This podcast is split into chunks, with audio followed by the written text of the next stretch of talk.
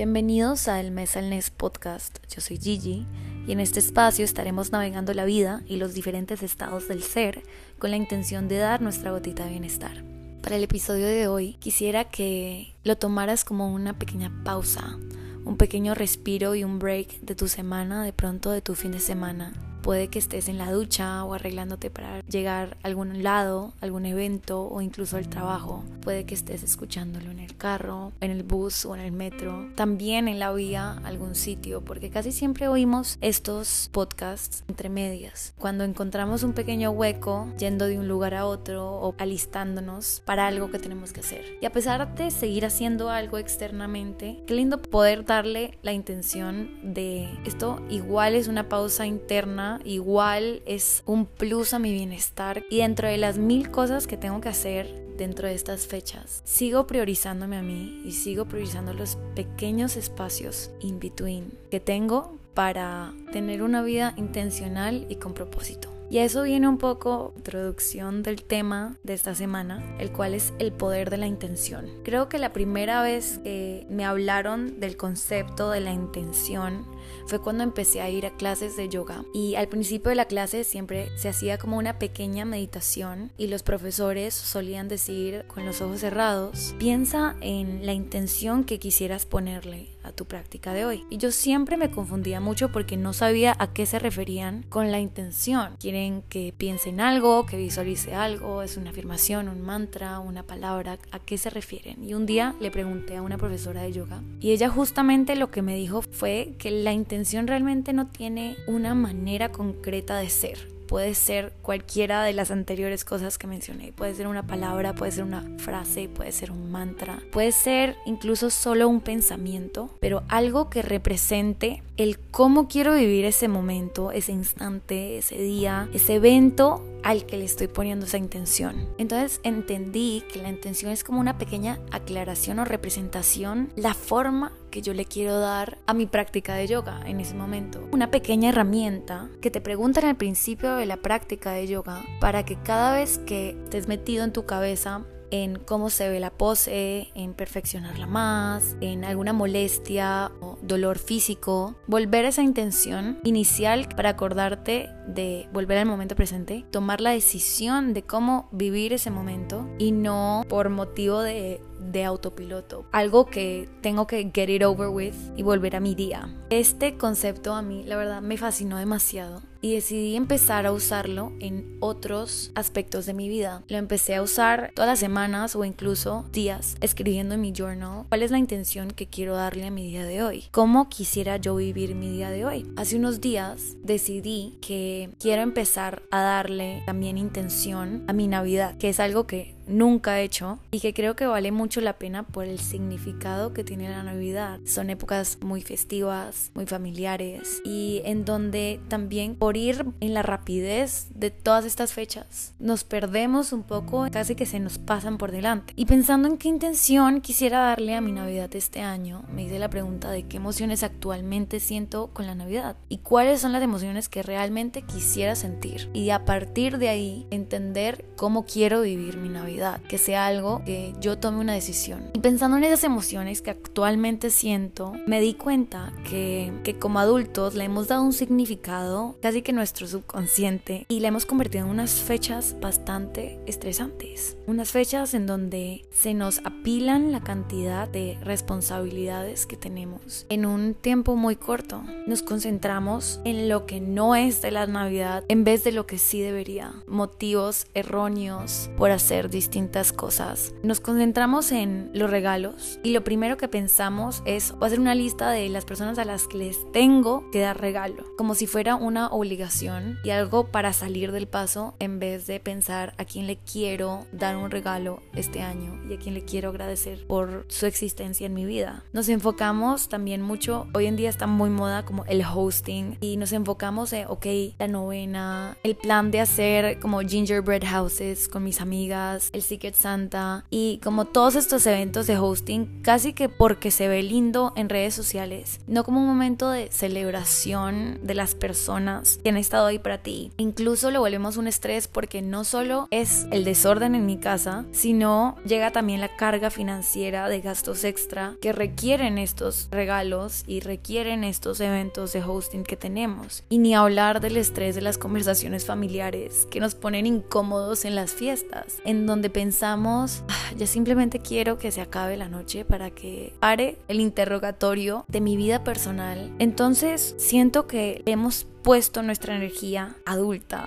a la Navidad y lo hemos vuelto también una lista de cosas por hacer y se vuelve hasta abrumador. Si se dan cuenta, la Navidad crea caos. No sé en otros países, pero por lo menos en Colombia, el tráfico en diciembre es inaudito. La inseguridad aumenta un montón en estas fechas y las tiendas y los centros comerciales están completamente full. Uno no sabe si concentrarse en comprar los mil regalos que uno tiene que comprar para la familia el jefe, los amigos y al mismo tiempo estar pendiente de que no te metan la mano al bolsillo o a la cartera porque te van a sacar el celular o el monedero. Y el Winter Village ya ni se disfruta porque parece Disneyland, la fila de 7 horas y media para ir a comprarse el hot coco que has visto en Instagram durante el último mes. Nos programamos para hacer lo que se supone que tenemos que hacer según yo no sé quién realmente, no sé quién se inventó las reglas de Navidad y lo hacemos. Vivimos la Navidad como el resto de nuestra vida de manera inconsciente y como algo más que tenemos que get over with, sobrevivir y pasar la página hacia el año nuevo y después enero, que cada día es exactamente igual a lo que vivimos una y otra vez. Entonces, volviendo a la pregunta de inicial, mi conclusión de las emociones reales que tengo hacia la Navidad es que es abrumador, estresante, superficial, en donde tengo que cumplir compromisos y en generar una visión muy llena de vida adulta. Y me pareció muy triste, me pareció un sentimiento muy vacío, muy alejado a lo que yo sentía de niña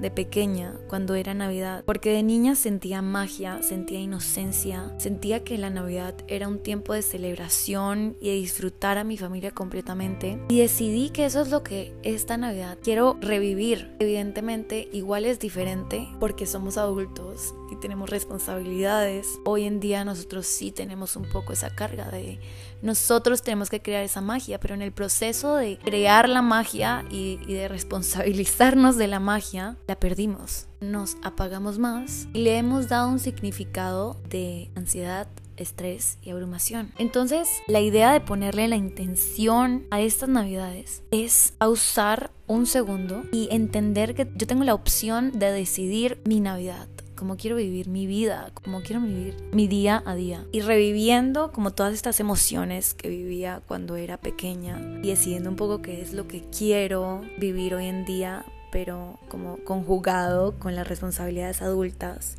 se me vino a la mente la palabra nostalgia, me dio mucha nostalgia. Decidí que esa era, iba a ser mi intención de estas navidades. Iba a permitirme no solo sentir la magia y un poco la inocencia de lo que son las navidades, sino también me iba a permitir sentir la nostalgia. Y no como algo triste, sino como algo lindo y especial. Porque sentirse nostálgico quiere decir que tengo recuerdos muy especiales y muy lindos para mirar hacia atrás y agradecer por haberlos vivido. Entonces también resignificar la nostalgia, que casi que es inevitable en, estas fechas, y volverlas algo en donde podamos mirar hacia atrás y decir, qué lindo tener nostalgia porque eso quiere decir que viví algo muy especial, que viví algo muy significativo y que el mayor regalo fue dejarlo en mis recuerdos. Ahí va el poder de la intención. Hoy en día muy pocos lo hacemos. Yo no lo hacía hasta este año que decidí hacerlo. Porque no paramos ni un segundo. No paramos a pensar en que sí tenemos opción de decidir cómo queremos vivir cada una de las prácticas que hacemos. Como el yoga. Decidir cómo quiero vivir la novena. Cómo quiero vivir el Secret Santa con mis amigos. Con qué intención voy a dar estos regalos yo este año. Y qué le quiero agradecer a esa persona a la que le estoy dando el regalo ¿Cómo puedo exprimirle la magia lo más que pueda a estas fechas y estar presente? Celebrar a mi familia, y puede ser a mi familia de sangre, a mi familia del trabajo, de la universidad, la familia que he creado, mi familia nueva de este año. Darle la intención de vivir el momento presente y disfrutar cada bocado de la comida navideña que hizo alguien con mucho amor. Y darle la intención a la Navidad de ver lo que tienes enfrente como un regalo. Y una vez hayas puesto la semilla de tu intención, actuar a de eso es lo que nos permite salir de nuestro estado de supervivencia inconsciente y hacer las cosas por motivos verdaderos un propósito, darle el porqué detrás de lo que haces, le da el significado y ese es el poder de la intención. Entonces esta es una invitación a ponerle una intención a tu vida. Puede ser diariamente, puede ser semanalmente o mensualmente. Y en este caso específico, aprovechando que es Navidad, en menos de una semana, tómate unos 5 minutos para decidir cómo quieres vivir estas Navidades. Y es una herramienta que la puedes usar cada vez que te des cuenta que estás metido otra vez en tu cabeza y en ese modo autopiloto que necesitas una dosis de significado y presencia. Y saber que es tan simple como coger papel y lápiz o incluso escribirlo en notes en tu celular, la respuesta a la pregunta ¿cómo quisiera vivir mi día hoy? Y lo más lindo de esto es que la respuesta no tiene una forma de verse. Puede ser lo primero que se te venga a la mente. Y llevar esa intención contigo durante todo el momento al que se la pusiste. Ya para el siguiente episodio habremos pasado las navidades, entonces aprovecho no solo a dejarles ese mensaje, sino a desearles unas fechas llenas de sentimientos que se sientan lindo, llenos de más recuerdos que puedan acumular para su próxima Navidad y llevárselo a la nostalgia del año siguiente. Así que nuevamente muchas gracias por estar acá. Gracias por haber vivido esta pausa conmigo. Si tienes alguna pregunta, duda acerca de este tema, la intención o quisieras incluso que hablara de algún tema en específico, escríbeme por Instagram. Me puedes encontrar como arroba gigi.mswellness y con mucho gusto me tomo el tiempo de contestarles las preguntas que tengan y también recibir peticiones de temas de conversación para que alguna persona se lleve ese mensajito o ese recordatorio que lo hagan sentir cada vez un poco menos mes y un poco más mes. Adiós.